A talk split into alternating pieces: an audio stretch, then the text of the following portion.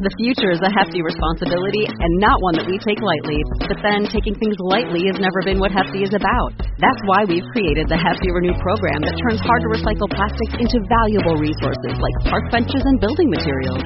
To participate, simply fill up an orange Hefty Renew bag with accepted items, tie it up, and drop it in with your regular recycling. That's it. It's that easy. It's time to rethink recycling with Renew. Particular valued resources may vary by geography. More info available at heftyrenew.com.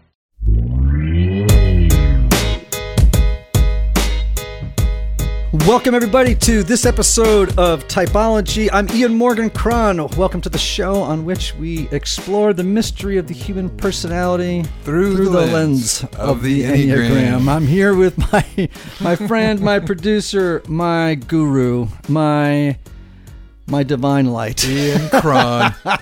Anthony Skinner. How are you doing? I'm good, man. I, Awesome. I'm good. Good. I'm feeling I'm Good. excited about who we have on the show today. Me and I'm, too. And I'm excited about what we did last night, Yes. right? Yes, that's right. The porch. The porch hang. The porch hang. Yeah. Right? Yes. Which our guest regularly attends. That's right. yeah. That's right. Let's talk about the porch. So here's how it works, right? We I we I have this friend Lance, right? And Mm-hmm. he and I randomly just started doing this, right? We we invite a group of guys and we don't tell each other who's inviting who. Mm-hmm. Right? So I don't know who what three or four people he's inviting. I don't tell him who what three or four people I'm inviting. And Right. then people come to my porch and we bring very expensive cigars. Right. and I buy really top end bourbons, Mm-hmm. right? Uh, I can't drink, but I can watch. Uh, I can be the designated driver, and uh, and we just sit and we just kvetch, right? We just Yeah. sort of talk all night, right? And now the funny thing is, but though I have to say about not knowing who each other are inviting, because sometimes, you know, like interesting, fairly Yeah, well known never- people show up on the porch. Yes, right, right, yep, Like I've had a couple right. of surprise moments up Yeah. there, and you know, in the interest of confidentiality, I'm not going to like drop names, but I've had a few moments like what, Yeah. yeah. show up on my porch, and Yeah. vice versa for Lance. And but I'm always worried that I'm going to like. I'm going to invite somebody that had an affair with the wife of somebody on his team on my porch, having a, either a reconciliation or a boxing match Right. Right. on the porch, or you you robbed me of my business blind ten years ago, and I didn't know you were going to. Anyway, it is it And is it is pretty all great. ends of the spectrum. I mean, you never know who's going to be. it is all ends of the spectrum, and our and there have been some cool moments, right? Because there Mm-hmm. inevitably there's like a cool question that emerges and From your notebook. I do. I have a note. well, it's true. Hold on a second. Just to, you know, question people should know, doesn't come I have a notebook of questions. Right. Right. Because I think questions are so powerful. And for years and years and years, I have collected questions. Mm-hmm. Like that is a big thing for me, man. Like Yeah. to me, a beautiful question is something that like makes my heart sing. Oh, totally agree. A great question, even if I can't answer it, it doesn't matter. It, you know, it's just too good to be true if it's a great question. I think right? the right question is oftentimes better than the best advice, right? Oh yeah, totally. Because it's Yeah. Mm-hmm. troubling. It gets on, you know, it gets under your skin and stays there a long Yeah, time. You know? yeah. Answers bounce off my forehead, but like a good question sticks me in the eye. What? Anyway, so today's guest is a regular on the porch, CJ Casciotta, or as I like to say, Casciotta, all the way from Nashville, Tennessee, via East Meadow, Long Island, near my hometown in uh, in Connecticut, right across the water. This is, of course, my good friend. You said C- water so well, by the way. Water. Like a true northeastern. Well, how did I say it? Water. Water. Yeah. Yeah. Not water or. Not water. No, no, no, no. Water. Yeah, water. Yeah. Yeah. You got to say it like a little bit. You got to give it a little bit of the Goodfellas thing. Exactly. Like water. I was very impressed by your pronunciation. Thank you. pronunciation. Thank you. I appreciate it. So, CJ Casciotta, author of the new book, Get Weird Discover the Surprising Secret to Making a Difference, an Enneagram 4. Boy, that's a big surprise for a guy who wrote a book called Get Weird. Anthony, did you hear that? I did hear that. Yeah. Yeah. A, a, a four running a book called Get. Is, is it a Major memoir? shocker. Go figure. Is it a memoir? It pretty much is. There you go. Well, man, I love this book, and of course, it, it's really fun to have you here because you know sometimes you have people on the show you don't know, and it's like one thing, but it's great when you have friends on. you're that are on, and you can you know really dig into their psyches because you know where their vulnerabilities are. Um, so, So glad to be on. well, do you like the Here we porch? go. I love the Do you like porch. the porch oh, I'm nights? pro porch. Pro porch. Pro porch. I'm pro porch. There's a lot of stuff going on in this world right now. Everybody's either you know on one side or the other. Can we all just agree? Porch is good. The Yeah, porch is porch good. is good. Porch is good. Porch is good. Yeah. At Saniki Cigars, Mm. Woodford Reserve, and prying questions from me about your personal lives. Um, all right. So I'm going to ask the question that every. This is your first book, right? Yes. Okay. So, and how many interviews have you done so far? A lot. Okay. So they all work. Can I just say that there's a couple of questions you are always going to get. Okay. First one is. So, CJ, why did you write this book? Right. right. but actually, today I'm actually going to ask that question because it's germane to our conversation about the Enneagram and about fours. And it's actually, this show is not just for fours. This show actually is for everybody. Yes. Part of the message here is, is that, you know, all of us have a bit of weird, right? Mm-hmm. Sure. Right. And we don't want to, any of us, to tamp that down in the interest of anything else. So tell me why you wrote it. No, you hit the nail on the head. and- Okay, and let's move on to the I- next question. And good night, everybody. no, you know what's funny is the worst piece of feedback I could get on the book is that oh, this is for uh, creatives only, or this is for people who think they are weird. And what I'm trying to do is sort of push all of us as a as a culture into recognizing that each of us has a uh, spark of you know the divine of the unique of the of the out there of, of the supernatural. In fact the, the, this sounds like such the most cliche. I wrote a book about weird and here's here's the the oxford dictionary definition of the word weird. But i didn't know it until i started writing. Weird suggests the supernatural. It's actually part of the definition. And um and that's that's a lot. That's a that's a way weightier definition than i think we give that right, word say it again. credit for. Weird suggesting the supernatural. it suggests the supernatural. I don't think I've ever heard, That's in the dictionary. really. Mm-hmm. And so you start there and you go, okay, well, well, gosh, what does that mean to suggest the supernatural with our lives and with our personality? And so for fours, it kind of comes naturally, right? We Yeah. sort of just are comfortable going, oh, I'm a little different. I'm, I'm a little out there. Well, we kind of actually bask in it. We live in that sort Yeah. of space all day long. What this book is is is trying to do is is help some of the others who may not know quite what to do with their inherent misfitness, right? And so what I try and do is kind of hold their hand in, in as a four and go, this is actually what it's like to be in sort of foreign land and, and, and here's you know some of the good things that you can adopt as well as somebody who might not you know I, I hope an accountant picks up this book mm-hmm. and by the end of it goes oh my goodness I am mm-hmm. actually wildly imaginative and wildly creative So you say on this, I'm looking at the back of the back cover, and it says, "Knowing what makes you weird is the best thing you can offer your art, your business, your friends, your family, and yourself." Tell me, what does that mean? Well, I think you know, just from a if you want to look at like brass tacks, even as a as a business or or you know an artist, you go okay, uh, positioning, brand positioning, right? How how are we unique? How are we purposeful? Are purposefully different? And so what ends up happening a lot in our culture is we begin rubbernecking, sort of looking to the left and looking to the right, and going, oh, they seem to be killing it over there. They seem to be doing this over there. And what we need to do, especially as the the marketplace gets more and more saturated with um, things that kind of look like each other, is go well what's what's unique about our people? What's and if you're just kind of going solo at whatever you're doing in life whether you're an artist or an entrepreneur or a freelancer you go well, what's what's inherently unique about my identity? And if i can sort of live and create out of that space then that's my biggest advantage and i don't think we we default to that. I think a lot of us are sort of shy or afraid of discovering what's truly different about us. So, uh, I guess what I'm asking there too, then is is or what I'm hearing you suggesting is that people tamp down their weirdness yeah. in service to fitting in, yeah. and uh, thinking that you know if I just sort of copy the guy next to me or the woman next to me who happens to be really killing it, mm-hmm. Then I can mimic their success. I mean, you're kind of, by the way, undermining the entire self-help uh, business productivity world right now, but that's all right. Um, this, which is my interesting to mission me. in life. Right. Yeah. but As a four. Yeah, as a four. But I, I but what I find so interesting about it and so cool about it is is what what you're saying is that you know you're a person's quote unquote weirdness, right? Their Mhm. the the particular like uh, the crooked timber from which they are made, Mm. right? Uh, holds the key to to really maybe um, that which uh, will best propel them through life professionally and personally. Yeah. What is is, is Crooked Timber an Ian Cron original? Is no, that, that's that's a line from a great piece of poetry. that's beautiful. I love that. well, thank you. I would take credit for it, but No, Crooked. That's, that's a that's a great way to put that. Yeah. so um, what was it that like pro- made propelled you to write that book? Like Hmm. what what is the journey that you as a person went on that led you to the moment that that you had to birth the book? Well, I ended up sitting in a pub in New York City on a really snowy evening, and I just pitched something that would not work out.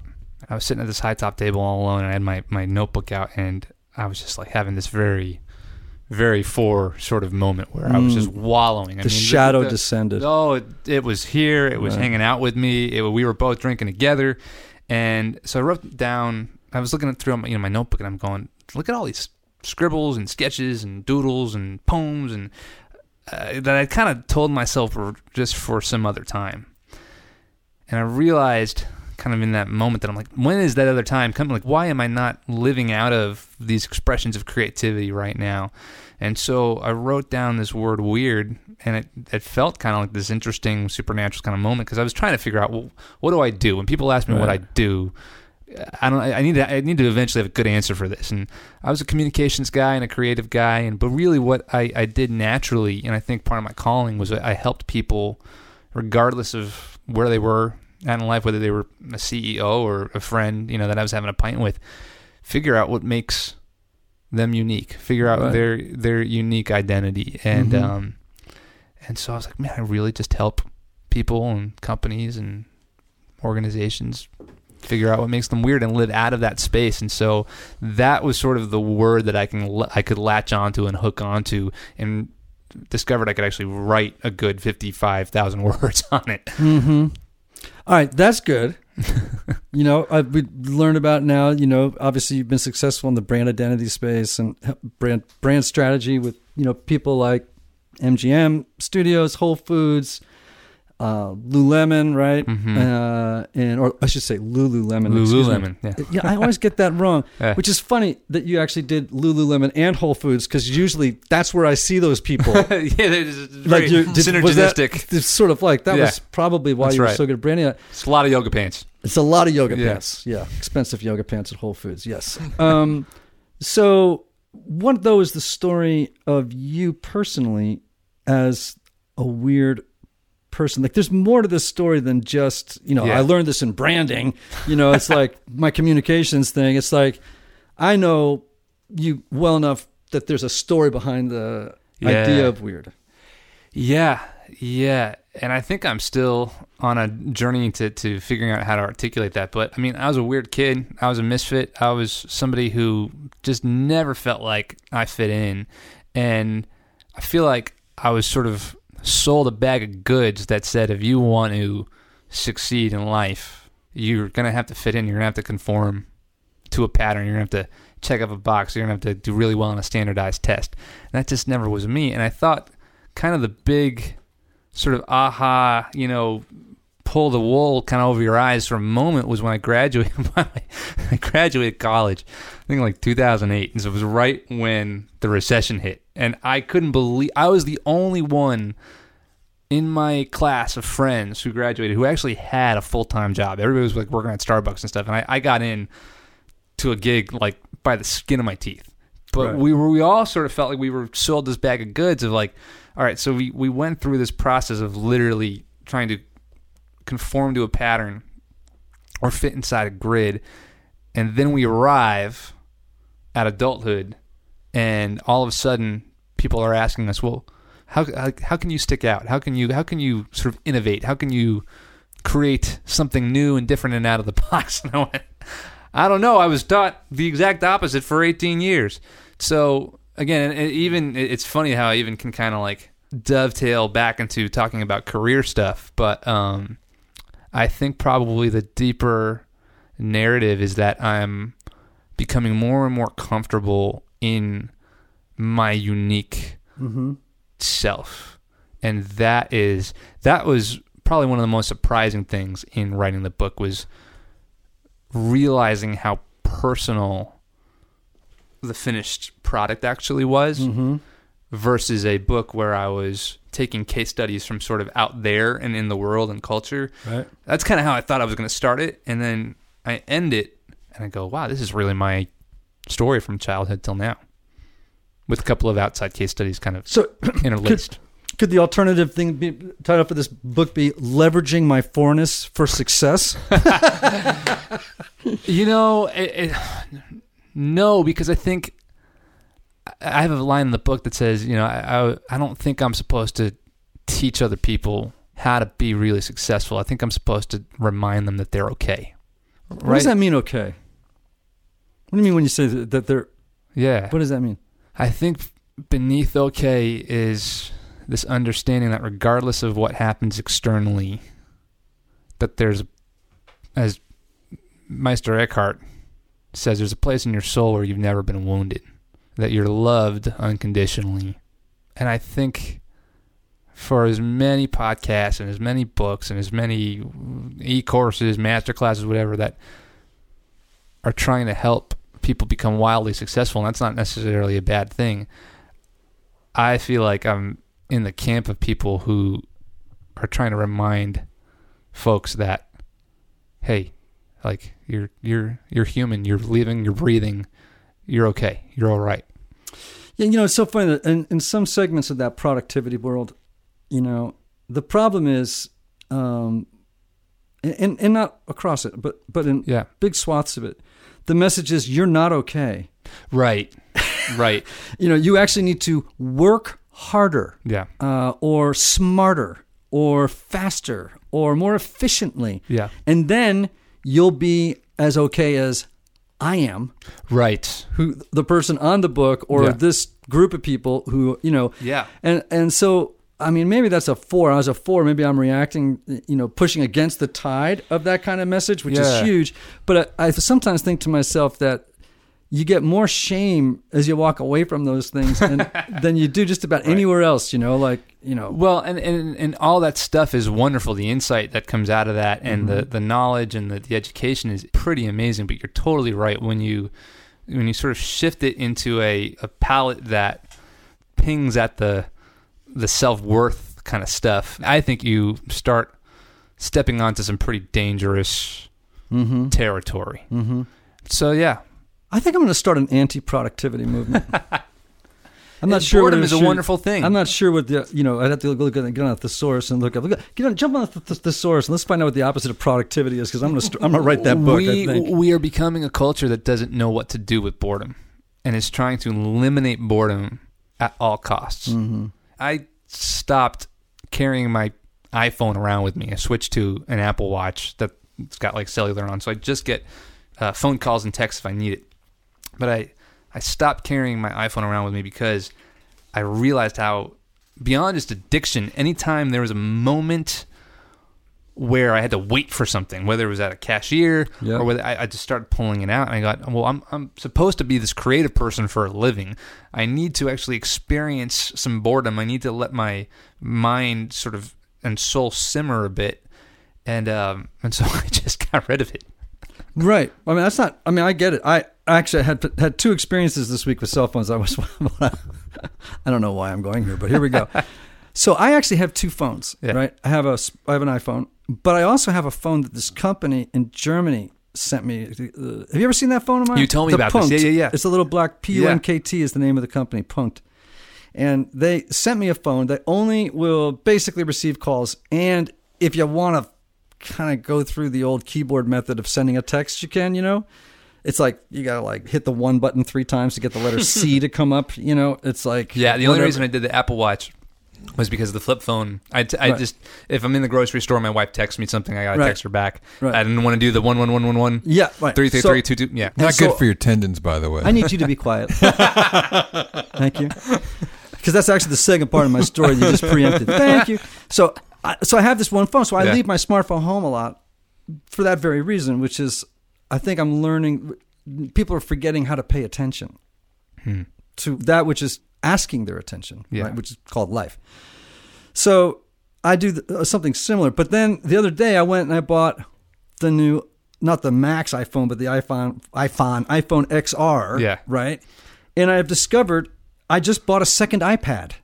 it is gigantic. It's Yeah. like the amount of real estate that these Yeah. devices are beginning to take up in our in our lives is you know the physical unit itself is beginning to reveal itself to how much it wants to take over our lives in general. I stopped caring about the upgrades once all the letters came in. You know, the X three seven two. I, I you know I don't have room for all the consonants in the alphabet. Man, you know, we have a mutual friend, Matthew Perryman Jones, Yeah. right? And he was on the show recently, and, and you know, great artist. And I, Anthony, did you see his cell phone when he was here? Yeah, it was like old school. He's got like an iPhone five or something. it's like the screen is all cracked, and like you know, there's like soda sticking on the side. And like lunch from two years ago is in the like the little you know ear, earphone jack. Right, I don't know what, but it made me admire him. You know, good on that for Yeah. for doing that. All right, let's talk the enneagram for a second and how it's sort of um, figured into your own spiritual journey, your own self understanding. Because I mean, get weird is such a beautiful kind of like doorway into this conversation about fours and the enneagram, Right. So, and the enneagram in general. Tell us about that journey for you with the enneagram. Yeah, you know, I think I'm trying to remember. I think a mutual friend of ours was the first one to tell me about the Enneagram. And so all I did was I read the nine little descriptions. I didn't even take the test. And I stopped at the four and I went, "Oh, that that guy sounds awful." And then I went, "Oh, that's but that's me." Like- Right. And so it, it was really interesting. And I've done, uh, I'm not knocking any any other assessments, but I've done, you know, the Strengths Finder, the Myers Briggs, and all that stuff. And I always kind of found myself like, yeah, I could be this guy, or I could be this guy, or I could have, you know, I got these five strengths, but I really, Right. you know, I, I would always sort of come up um, with different strengths, or e- either I, NTJ, or E, whatever, all the consonants and vowels and stuff. Um, with the Enneagram, that is the is the first thing. I think is the only thing, and I think it is because it's such a soulful sort of grid for how you kind of go throughout life. I went, all right, that nope, I I could probably take that thing a hundred times and still come out four. And so it's been a pretty pretty tried and true compass for me, and has given me a lot of of language and sort of context to explain myself. Now. I think you and I have talked about this, you know, in the past. The danger and the challenge is, to not make that your identity, not to go, oh well, I'm just a, I'm just this way because I'm a freaking number, you know. Right.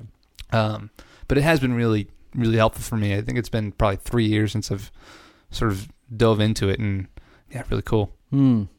So you got this non-prof going on that you I started, and I, I'm going to probe it a little bit because it, it has bearing on the enneagram and the, sort of the life of a four. Mm. Because we had two conversations of many that stand out to me um, in, in my mind as being sort of iconically for. Tell people what the what the non-prof is.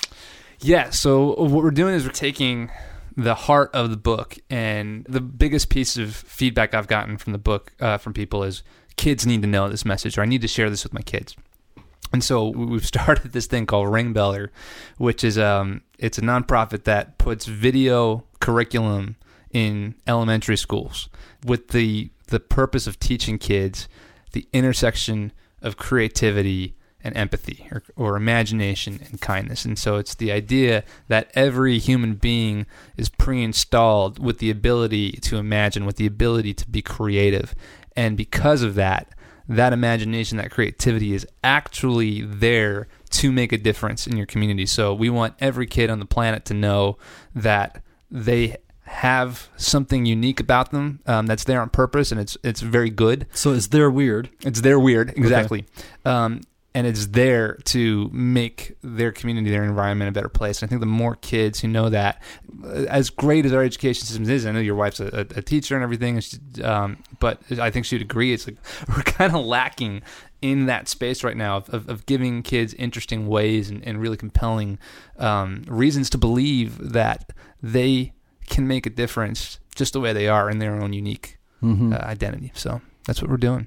and how are you doing it? I mean, I've seen the films. I've seen the yeah, you yeah, know, yeah, yeah. Yeah, it's really fun. Um, so what we're doing is interviewing a bunch of creative grown-ups. So I, I ran a podcast for a couple of years called Sounds Like a Movement, and got to meet all of these creative misfits. You know, artists, musicians, scientists, um, entrepreneurs. And so what we're doing is we're going back and we're interviewing many of those same people, but it's kids interviewing them. And so what we're doing is we're exposing these kids to um, to these creative grown-ups and for many of these kids um, it's the first time that they get to you know realize that oh my goodness that's a job i could actually do that for a living. And, and the reality is we live in a pretty broken society where a lot of kids they don't have a a grown-up figure in their life who can say to them who look them in the eye and go i believe in you you know? There's a lot of role models out there but you know a lot of times kids are, are looking at the wrong results you know Right. that these um, celebrities sort of take on. What i want to do is expose a kid to a really creative imaginative grown-up who's working hard to make a difference in their community and i want that grown-up through the power of video to be able to look that kid in the eye and go and you can do that too you can use whatever is inside your imagination Hmm. to do that as well Okay, so that's. and Oh, sorry. no no no so we're basically calling it um, mr rogers meets ted Oh, that's good. yeah So you said something a few minutes ago. You said something to the effect of we grow up feeling this tremendous need to conform. And at Yeah. one level, that's a good thing, right? Because uh, you know, if that's how that's why we have stop signs and uh, well they're more like right. guidelines Right. well, that's because from your Long Island. And most of the rest of the country, No, you know, that's I've been New on the Jersey. Long Island. oh, yeah. Let's be clear. That's New Jersey. Okay. All right. So, but my point is that, you know, so there is some level of socialization Yeah. that's appropriate um, so that we, you know, all get along and don't kill each other. Uh, but the but but along the way, uh, our educational system, other things, right? The conformity becomes sort of like, you know, you got to make a lot of cookies, right? Yeah. You got to have a process, right? A plant. And what I hear you saying is that we need to release kids out into the world of this thing of creativity. But people don't actually start stuff like this unless they've had a particular wound, dude. oh we're going to talk about that Well, yeah. So, what is it in you? What, as a 4 Mm-hmm. right? And I've never met a four who who didn't birth uh, something either beautiful or destructive from their wound, right? Yeah. Or both. Hmm. So, nice. what what what is what is your journey that has led you to want to do this for kids? Hmm. I think I was really misunderstood Yeah, why? Why, why were you misunderstood? because I like to have conversations with grown-ups. I, I, I was very interested in grown-up things. I, I literally there's a story in the book where my dad takes me to see Peter Pan on Broadway when I'm like six or seven years old, and we're on the train ride home, and I'm saying, Dad, don't you know, don't BS me. Like, tell me how these guys are all flying around there. And he goes, Well, it's a harness and pulley system. And so I go, All right, but then where do we? Where's the store? Like, how can we? Like, let's put it in. You're saying this technology exists. Why can't? And he just was laughing the whole time, and I couldn't get it through my mind why we couldn't actually buy that material and just rig it up in the backyard um, and put on our own, you know, off Broadway because we were, you know, 45 minutes outside of New York City, so we'd technically be off Broadway, uh, off Broadway production of, of Off- off of- Broadway. off, off Broadway, yeah. But yeah, and I, I just don't think a lot of a lot of kids were busy playing video games, and I wanted to, I wanted to play in reality, you know. So, what was that like? Was that um, were, were you marginalized for that? Were you Yeah, I mean, to totally, uh, definitely. I, I felt like a loner. I felt um, like I really didn't belong, and and always knowing that adulthood was on the horizon, and it was something I just sort of needed to keep on sailing to, um, and eventually did. It's funny. I, I graduated high school, and I, I moved out to California and went to college, and it was like a whole new world, and it was like all that stuff just sort of vanished. And I met people who were serious about creating things and making a difference. And I said where, where the heck you know were you guys my whole life? But you weren't in East Meadow? no, certainly not. And what was really interesting is we moved when I was um, 10 or 11 years old to a, a suburb of New York City that was kind of borderline rural. It was really interesting. It was the place where a lot of guys and families who worked in Manhattan would go because it was quaint and there was apples all around and the leaves were turning and there were farms and stuff and it was affordable too so what that created was this really weird sort of juxtaposition of you had kids in school who grew up in that area so they're all they're all these like backcountry you know kids and then you had families who were trying to get their kids out of gangs out of the projects out of New York City, and, they, and the, the moms and dads would still be working these working class jobs. They would commute into the city. Right. But then you had me, this little, you know, creative kid who wanted to be a director and a media maker and a writer, sitting in the middle of like these backwood kids and, you know, these guys who just got out of a gang and going, I don't know, I, I don't fit in any of these, you know, any of these contexts. So that was my child in a nutshell.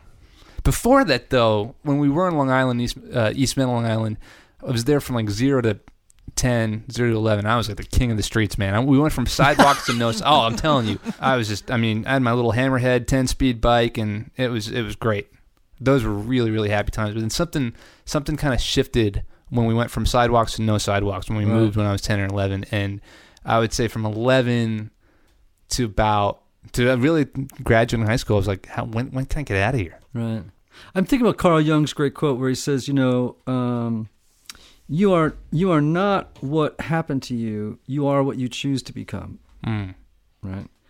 And I'm always reminding myself and other fours, and but people in general, it's a universal principle. But fours, I think, just feel this sort of stuff more acutely, which is people tend to identify themselves with a particular version of themselves in history, Mm. some historical, you know, memory of themselves, and they kind of get stuck in it. Like, yeah.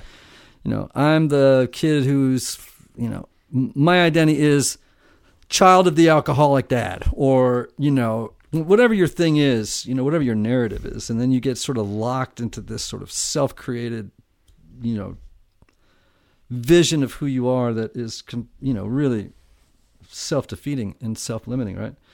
Um, and just, but I think for fours in particular to hear the message because they, you know, all fours generally have this sort of view of this past that was you know loaded up with a particular form of suffering you know and, and Mm. they, they make their identity gets sort of organized around that suffering and it's like you know you're not what happened to you Mm.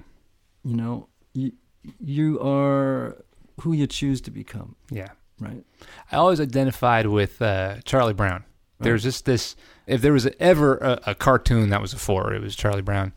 But you're right. It's the proclivity to go. This just must be the way things work out for me, and to have that become this sort of this cycling narrative. That's really hard to get out of. It's a really good point. yeah it's so important to learn how to drop the storyline Yeah. You have to learn to drop the storyline. And some people, uh, uh, Don Miller was on the show a couple not long ago, and I told him about this Mo Willems quote where it says like, "If you find I yourself, love Mo Willems, by the way. yeah." So it's like, if you find yourself in the wrong story, leave. Yeah. you know?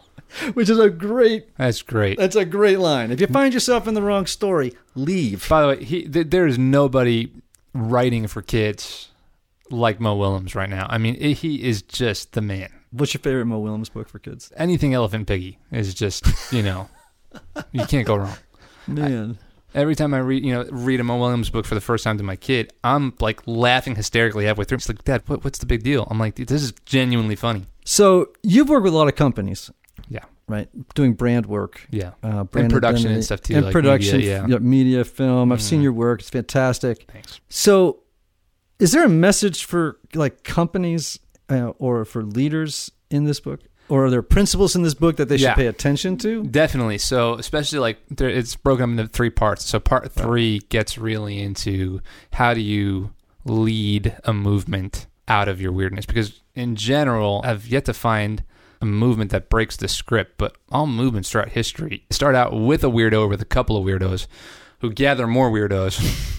Who create a weird sort of manifesto about why their weirdness matters, and then eventually hack into the mainstream culture. And so we we pull apart that whole framework towards the end of the book Mm-hmm. and um, you know, again, it's counterintuitive to our human nature. I think we want to go, what's company A doing over here? Or what's company B doing over here? But when I would say foundationally, like the kind of the first principle is lead out of something different. And then secondarily, it's, you know, that, that different thing is probably not going to come out of a half hour, whatever it is, brainstorm meeting. It's probably not going to be a thing. It's going to be the people that you have around you in your team. Because as we all know, everybody is created. I mean, scientifically, right? Everybody's got this unique strand of DNA. So if everybody suggests the supernatural just by breathing, just by existing, the good thing about being a company or an organization is you've hopefully got a couple of weirdos on your on your staff. And so how do you look to look inward and look to your people to excavate that unique step forward? Mm-hmm. How many four leaders are in business have you met? Not a whole ton. There are a um, there are a few, and I, I think the few that I've met have very, very, very strong uh, three wing, which I do. Right. So you're The four with a heavy them. 3 Mhm, That's- that we mhm. might say, yeah. Um, but yeah, there's there's some some wildly, I think, driven fours, and um, I think the challenge of a four, at least in my own life, is to make sure that that drive is coming from a healthy place and not out of the wound. If that makes sense. Yeah. I mean, I know you said every four you've met make something really beautiful out of that wound, so I don't want to. Or something destructive. Right.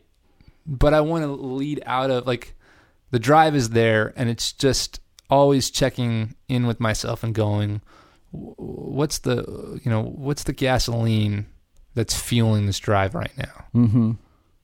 How do you do that? Because you're actually bumping into a principle that's very important, right? Which is human beings all tend to think they're rational. There's no such thing as a rational human being. Yeah. We're not rational. Uh, the, you know, when people say, "Oh, you need, you're irrational," that's like a fact. Yeah, Thank you for thank you. telling me. you know, you don't have to tell me, "Oh, you're being irrational." Oh no, I know I'm being irrational. I've done enough reading and studying to know that all of us in this room are being irrational right now because people are generally Yeah. pushed around by emotions Yeah. right? And they don't even know where the emotions are coming from. Either in their limbic system, in their amygdala, is it in their history, or is it all the above, right?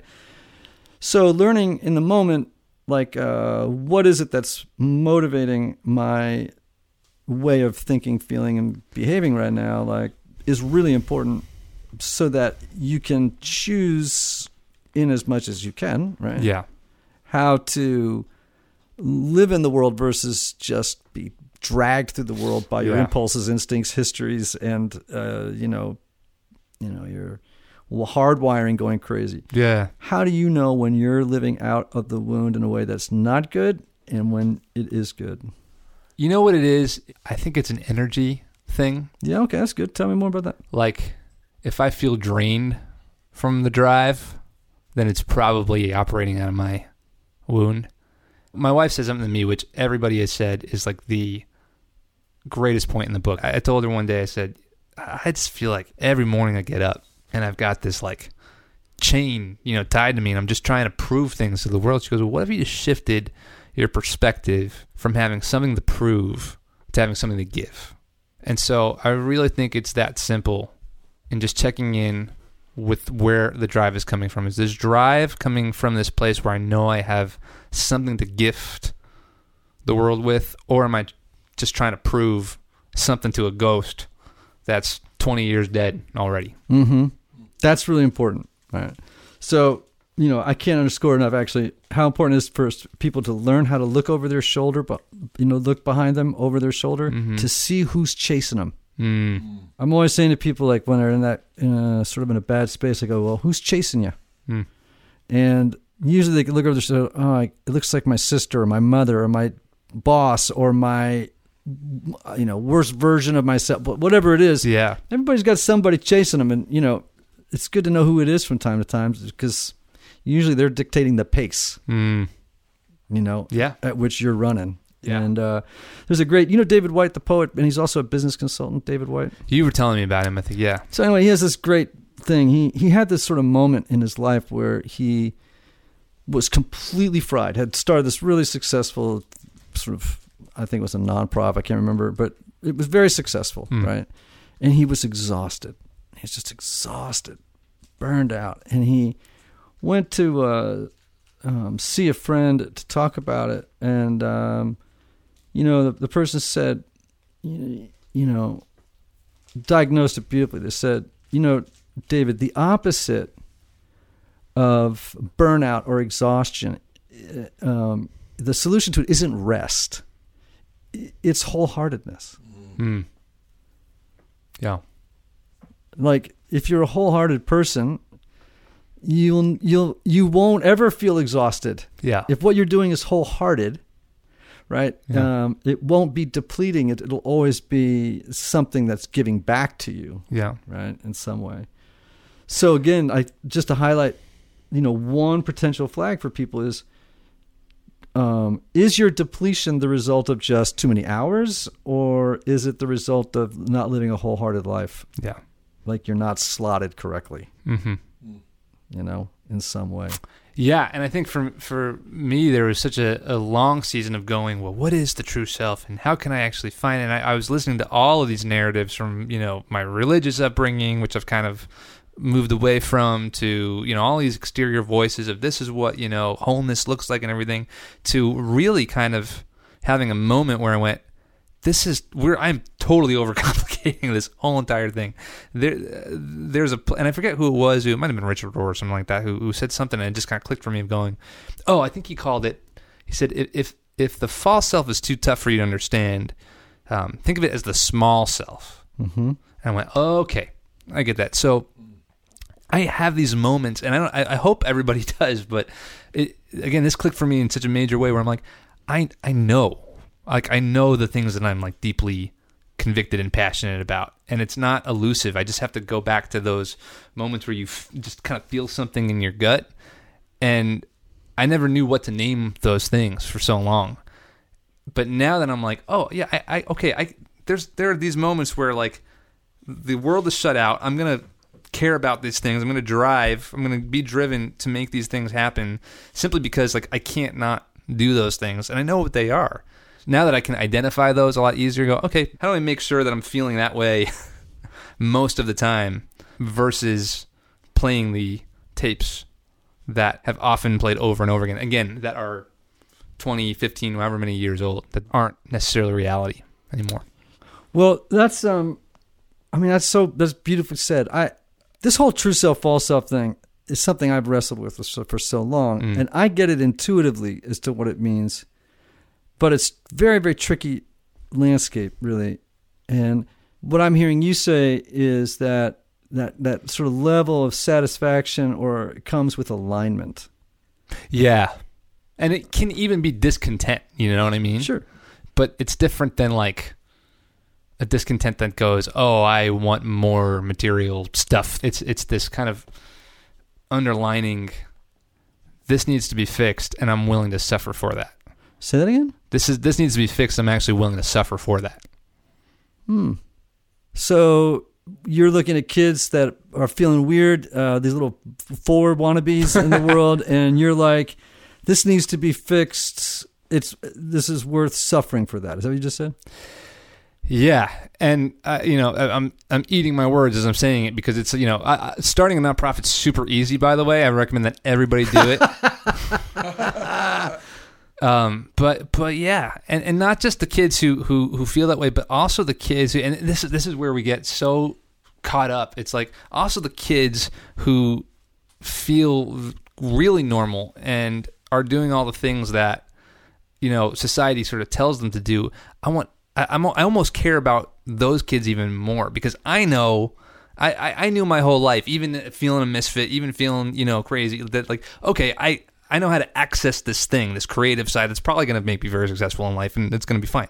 Um, what I want other kids to know who may not go, oh, I, I, can't draw very well, so I'm, I'm clearly not a creative person, or I'm not good at music, or I'm not to know that they're deeply art, they're deeply creative. They are, are born with an imagination, and that imagination may lead them to um, discovering a cure for cancer because they take the, the you know quote unquote scientific route. Right. I think the whole you know binary sort of division of the arts and sciences is is horrible. Um, we should go back to the Aristotle days where we had the transcendentals and truth, beauty, and goodness all kind of hung out together. Um, total side note, but I want I want that for for those kids as well. I want I, I think until we start with a baseline in education and we teach our kids, hey, no matter what you sort of gravitate to, the reason you're here on Earth is to bring something new that wasn't there before. Mm. Okay, I got a question for you. Yes, Remember, I told you I had the book of questions, there you go. Ian Cron book of questions. All right. So one of the questions I ask people from time to time on the porch is, uh, "What wants to enter the world through you? Mm. Yeah. What wants to be born into the world through you?"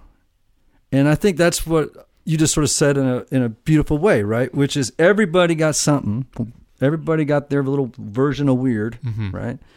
That is calling to be brought forth out into the world, and we shouldn't let it wither under the you know smothering forces of conformity or whatever it is that Yeah. you know tamps it all down. Um, and one of the interesting things about this with the Enneagram is, is that we have to remember we all contain all nine numbers, Hmm. right? So we just happen to be dominant in one. So everybody got a little four. Yeah. Everybody, right? The only person I know who is, does not have a little four in them is my accountant, and that's because I don't want a creative accountant because it usually means I go to jail at some point down the road. You know what I'm saying? This is my creative accountant. You do not you do not want a heavy four accountant. You know what I'm saying? but I but I you know we have all of us have these carry these sort of divine traits within us, right? So it only makes sense that what you're doing, I think, is in part is pushing your little flashlight onto the broad world of people and saying, you Yeah. know, develop your four. What is it that wants to come into the world through you? Mhm. You know? I'm still trying to figure out why doing that though is so hard. Why there's so much what Steven Pressfield would call resistance. That that feels really just mean. well, what, tell me why. why it feels mean? Yeah.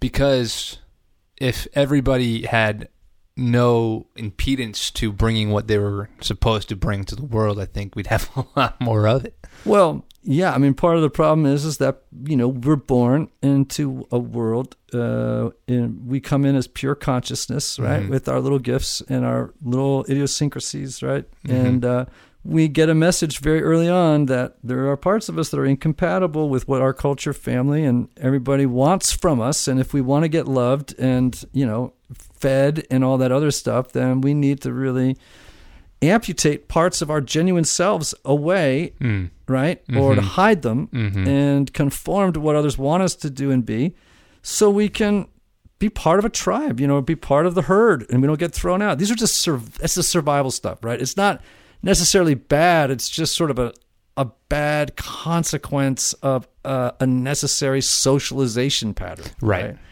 So what is sad is when people get to the end of their lives and they realize I didn't live my own life.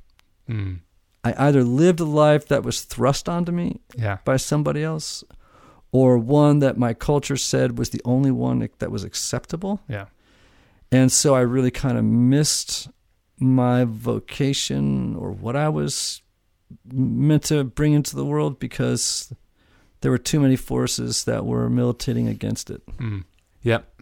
That's something I'm learning to do a little bit better these days, but it's still really hard, and it'll depend on the day. But there are there are more days than there were two years ago, three years ago, where I go, I'll start thinking about somebody else's sort of perceived narrative and go, who cares? Like that's to let them live their own. Right. has nothing to do with you. Right. Well, dude, this has been a good conversation. Here we are talking about the Enneagram right here in the, right here in the, our Franklin studio with CJ Casciotta. Casciotta. Sounds like a meat that I should buy in the deli. It's actually a cheese in Italian. Is it really? Mm-hmm. Ah, good, because I was- Mr. Cheese. what I want to say is, sir, may I have a, a quarter pound of your Uh. finest casciotta? You can do that. You Yeah. can go to a And part prosciutto. it. Yeah. I need a little prosciutto. Prosciutto and casciotta go very, very well together. Oh, There you go. Fantastic. Everyone needs to get CJ's book, Get Weird Discover the Surprising Secret to Making a Difference, CJ Casciotta. And t- where, where are they going to find you on here, bro? They're going to find you at, what's your website? Yeah, they go to cjcas.com. They can learn more about me and some of the stuff I'm up to, including our new organization helping kids called Ring Beller. Man, I've seen the the video stuff, man. It's fantastic, Thanks. We're we're pretty stoked about it. man. Anthony, Yes. did you have a good time today? I did. I had a good time. Speaking of Charlie Brown, Yes. you want to hear some Charlie Brown quotes because you, you Oh. he's your favorite dude, right? Lay it on. They're so fourish. Oh, we'll they clo- let's He's- close with it. okay. Ready? Nothing takes the taste out of peanut butter quite like unrequited love. Is that not the most four thing you've ever heard in your life?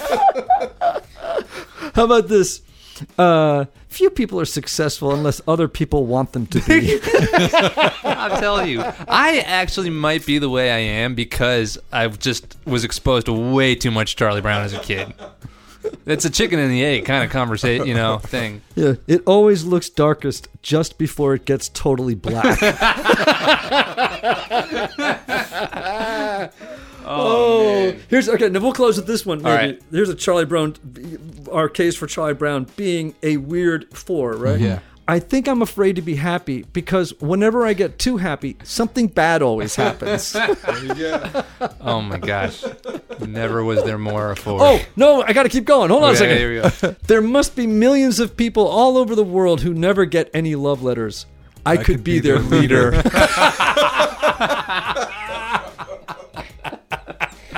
Well, Oh man. f- words from a, from a famous four, Charlie Brown, yeah. our good friend CJ. Thank you, brother. Love your new book, Get Weird. Anthony, Take us home, Ian. you know what I'm going to say. In the words of the great Oscar Wilde, be yourself. Everybody else is It's already already taken. Oh, already taken. That was weird.